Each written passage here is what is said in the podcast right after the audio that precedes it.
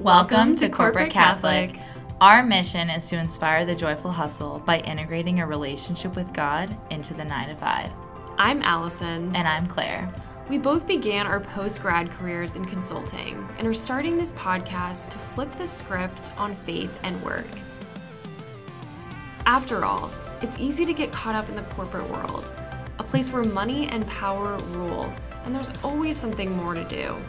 It can be hard to see where people of faith fit. Do you ever find yourself waking up thinking more about your to do list than about God? Or sit down, open your laptop, and think to yourself, why am I even doing this? Well, listen up.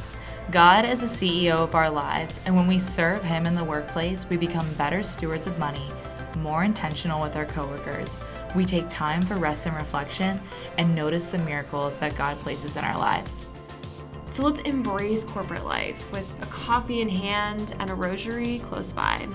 The Lord placed a desire on our hearts to change the corporate world forever, and we cannot wait for you to join us.